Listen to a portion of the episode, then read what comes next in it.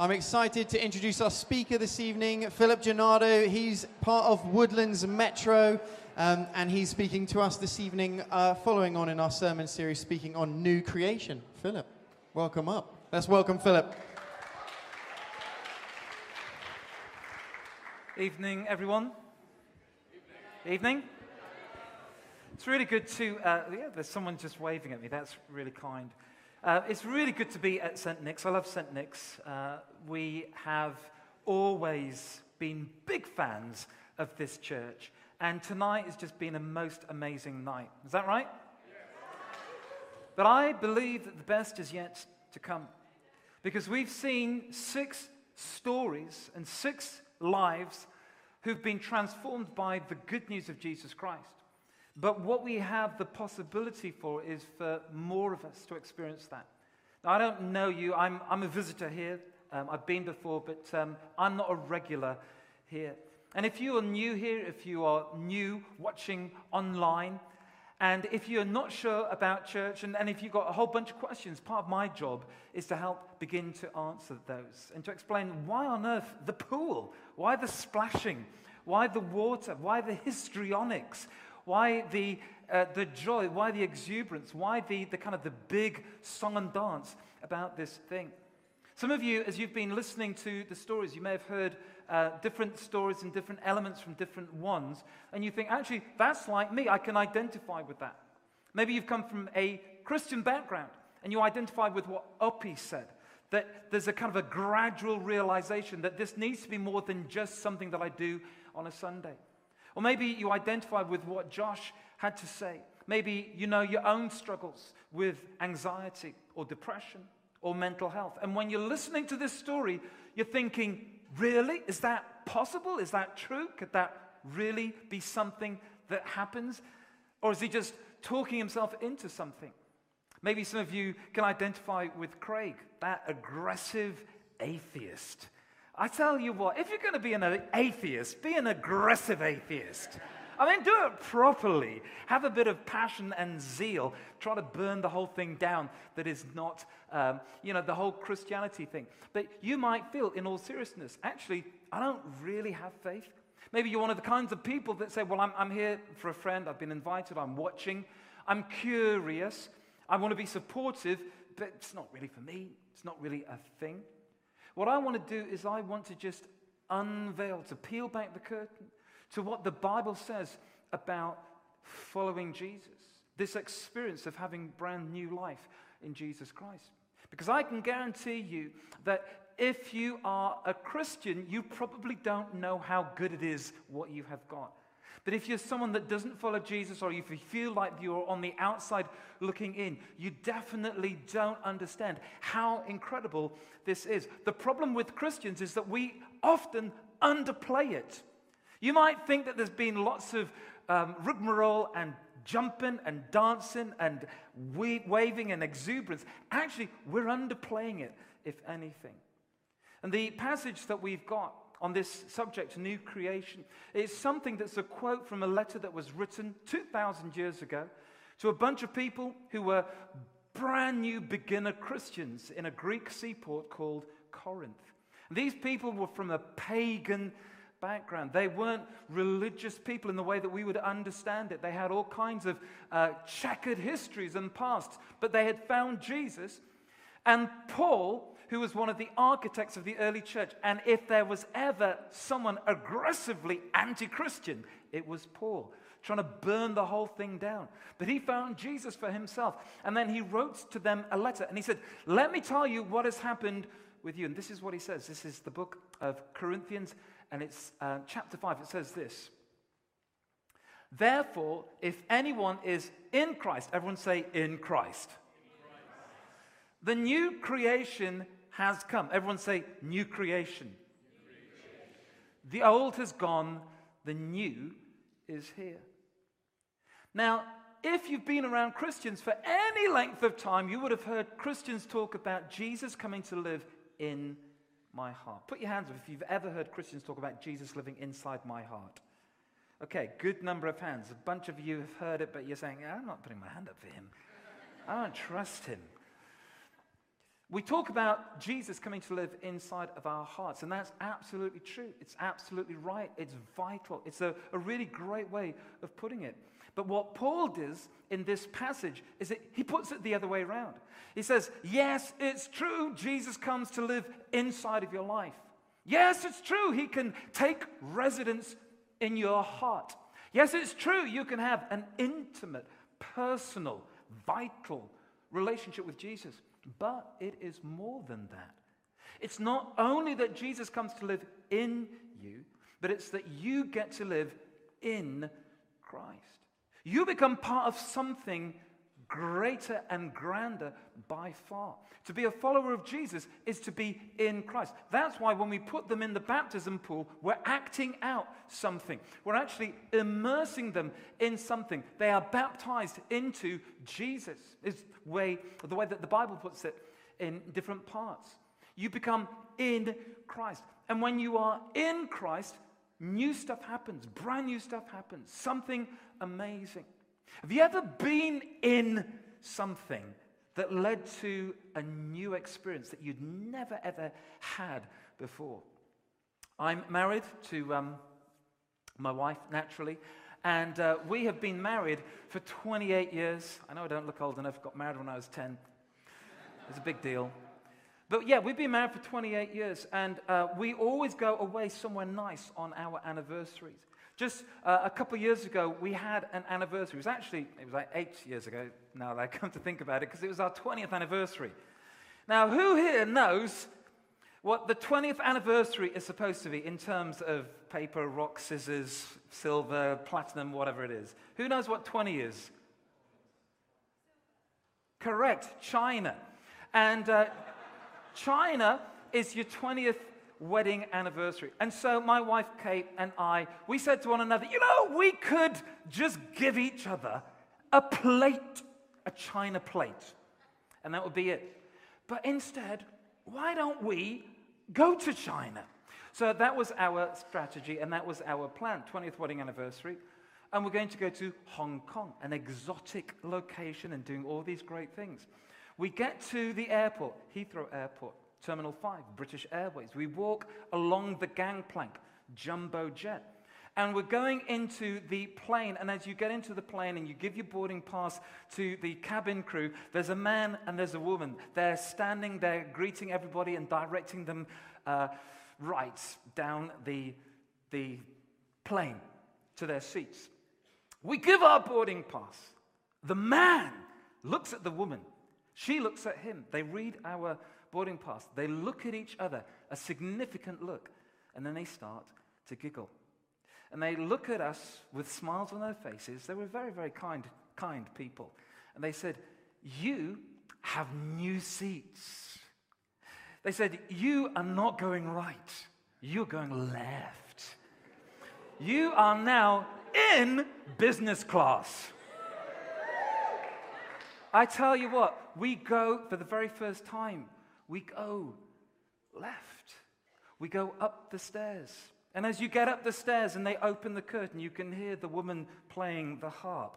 And then you begin to see the string quartet in the corner just by the water feature with the, the fish swimming in the little uh, feature. And it was absolutely unbelievable. You don't have a seat, you have a kind of area you get this kind of cubicle. It, it's, like, it's like, actually like this, to be honest. It's, it's like this thing with a, a big seat in the middle, and then you've got your entertainment console, and then you can pull a thing, and a guy comes over, and it becomes a bed. And you walk in, and they give you champagne in a real glass, and then they give you real cutlery. Not the plastic stuff like you're five years old, they give you proper silver cutlery. They offer you all these different choices. The steward comes over. They says, welcome to business class. Well, thank you very much. Uh, would you like to um, be paired with someone on the flight? Maybe for some entertainment. We, we've got various people in business class. Um, I said, What do you suggest? Well, we've got Hollywood actors, we've got chart topping um, pop stars. I said, I'll, I'll, take a couple of actors, please. And um, it was just incredible. Okay, I can see I lost you at that point. And yeah, there's a little amount of exaggeration, but it was uncre- incredible. incroyable. It was unbelievable. It was so good, I can't even get the words to express. So good in a way that you know down to the very core of your being, the rest of your life is going to be an anticlimax. when you're released back into cattle class with everybody else like you normally fly. But at this moment, I was in business class. And not only did I have everything good that business class offers, everything that was available in business class, from the dessert trolley to a box of chocolates to anything that I wanted off the menu to a bed to all that stuff. Not only did I have everything that was in business class, but like the man says, you have new seats. You see, there are two different forms of the word new. There's two different words actually in the Bible, two different words that are used for what we translate as new. And they communicate two different senses of meaning that the word new has. The first word is used for new. The Greek word is neos. Everyone say neos. If you've heard of neo in English, neonatal, it means new. It means fresh. It's new in terms of time, as in the most recent, like Happy New Year. A new year is just the latest year, it's just the most recent year. It's still a regular year. There's nothing different about it. It's still got 365 days, still one trip around the sun, but it's the most recent. It's new. Neonatal, a new birth. Neoliberal, neoconservative, neo fascist. Just the same old thing that you've seen before, but the latest version of it. That's the word neos. But that's not the word that the Bible uses when he says you're a new creation. No, there's another word, a different word. A word that you might not have heard of. It's not neos, but it is kainos.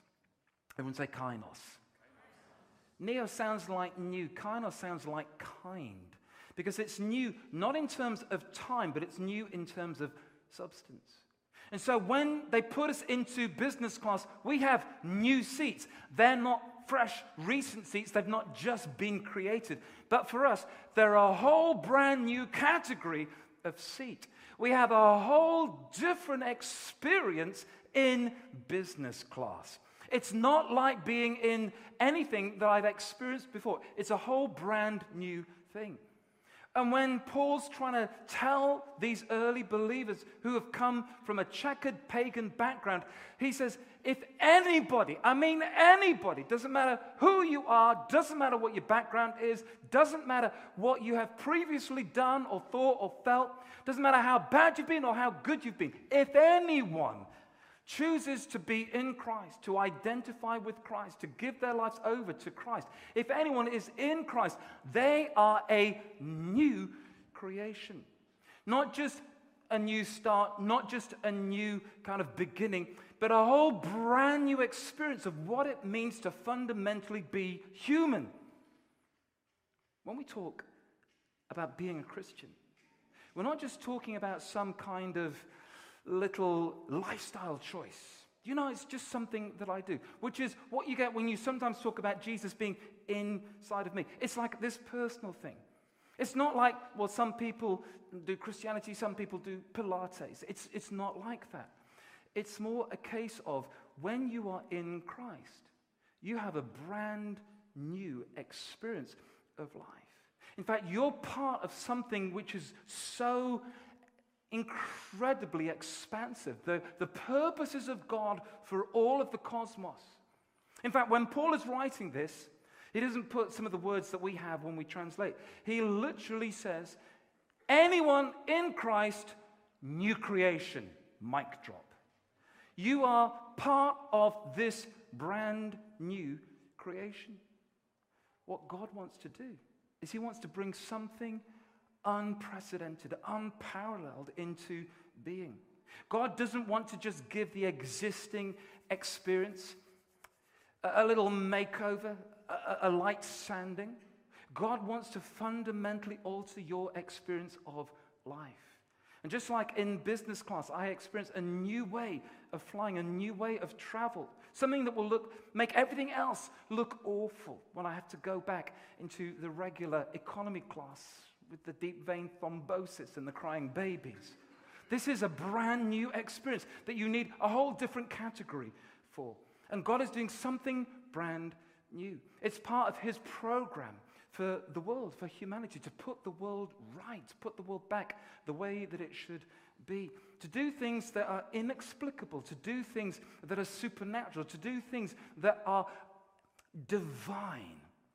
I remember a few years ago I was speaking. I was speaking at this um, with a church in Coventry. And as part of the work that we were doing in the church, we were going into the schools and talking to young people. Not only that, but we were going and um, uh, being in the estates where these school children came from. Actually, I was living for this week on an estate, a fairly rough estate, um, but reaching out to kids outside of school, and then we'd seen them inside of school. These two guys come up one day, they knock on the door of the house that I'm staying in. There's a tall one, and then there's a short one. The tall one has got red hair. He comes in and he starts doing the talking.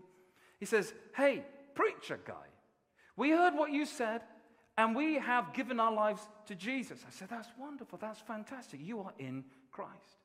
He says, But you've talked about a brand new way of doing life, and you've talked about a whole new experience. You've talked about living life in a way that is not just the ordinary, everyday, humdrum, boring.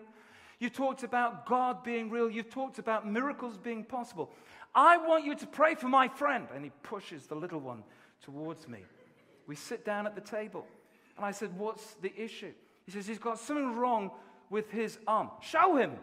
And so the little one gets his arm, says, Look, my, my arm, my wrist. And he says, I can't move it more than this. He says, Yeah, this is my friend. And he can't move his wrist. In fact, look carefully. And I looked. And I don't know if you pay much attention to your wrist, but on your wrist, there's a medical thing called a kind of nodule, bumpy bit of the bone and it's right here on the edge. Well, on this guy's wrist, it was in the middle of his arm. He says, Yeah, a, a, a couple of years ago, he was pushed down a, a, hill and he broke his arm and it set badly. And uh, his arm is all wrong, and the wrist doesn't work, and, and the noddly bit is in the wrong place. And I want you to pray for him because I really care for my friend. And also, I was the one that pushed him, so I can't help but feel a little bit responsible. So I said, okay, this is unusual. Let us pray. Because I believe in a God who offers us a brand new creation, a new experience of life. I know that some of you will have a hard time believing this. I have a hard time believing it. I was there. But I remember I had my thumb on the little noduley bit that was halfway across his wrist. And I just prayed and I just asked Jesus, Jesus, let some of your new life, your new reality, your new kingdom break in. And as I was praying, I had the distinct sensation that that thing was moving along. And I opened my eyes, and sure enough, the, the thing moved along, literally underneath my thumb, until it was right back in the place that it should be. We finished. Jesus' name, amen. I said, Can you move your wrist? He went, Yeah. It's amazing. And it was just the most incredible thing. But what happened afterwards blew it all out of the water. Because he went to his mum and dad, and his mum and dad, again, aggressively atheist, not into this God stuff, were deeply suspicious of their boy being sucked in to some kind of happy, clappy group think religious weirdo organization. And so they took him to the doctors. The doctor said, Well, that's odd. And they put him forward for an x ray. And the x ray came back and they gave it to the parents. And as soon as the parents saw it, they both gave their lives to Jesus. Because the x ray says, This arm has never been broken. This arm is new. It is fresh. It is unsullied. It is unfractured.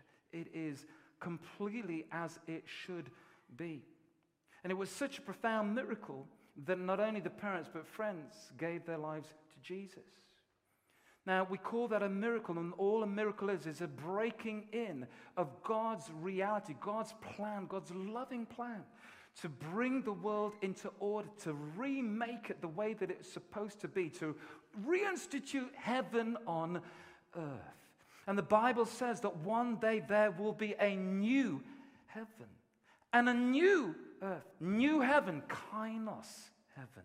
New earth, kainos earth. Earth the way that it's supposed to be. Earth without depression. Earth without anxiety. Earth without hatred and racism, injustice, oppression, child slavery. Earth without all the, the muck and the brokenness and the tragedy and the pain and the, the sadness that we have just sullied ourselves with. A brand new world, a world where people don't break arms and where hearts don't get broken, where there is no more tears and no more crying and no more suffering and no more death. He says, if anyone is in Christ, the new creation has come. When I give my life to Jesus, I'm entering into a brand new experience. I'm being taken up. Kate and I, when we went to business class, it was nothing to do with us. We didn't earn that. We had a kind friend who just so happens to be a captain with British Airways. He put in a good word. And we were kind of surprised, but we knew we don't deserve this. We didn't earn this. We can't afford it. We didn't pay for it. When I give my life to Jesus, it's nothing about me. It's not because I'm good. It's not because I'm trying really great, doing my hardest, doing my best, doing my utmost in order to live a good life. No, it's me saying, I, I've got nothing.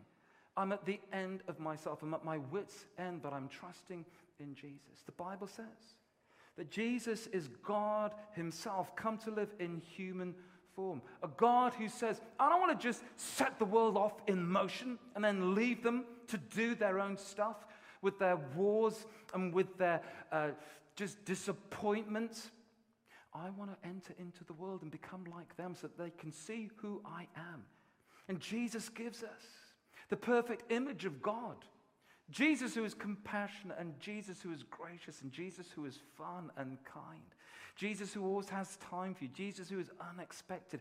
Jesus, who is without equal. Jesus, who shows us what it's like to be fully human and then voluntarily gives his life to take upon himself all the worst of humanity's problems, pain, and difficulty. Jesus dies in our place. Jesus pays the price for every wrong thing that you have said, every wrong thing that you have done, even every wrong thing that you have thought. Those times of shame and self loathing that we all feel and we carry with us, Jesus says there's no need because I'm taking it on myself. I'm paying the ultimate price. I'm showing how much God loves, that God would rather die than live without you. But Jesus rises from the dead because he has an indestructible life. And now he says, if anybody comes to me, then they are in Christ. You can have an indestructible life. You can have a, an experience of a life that is now suddenly alive to God. A kainos, new, unparalleled, unprecedented experience of humanity.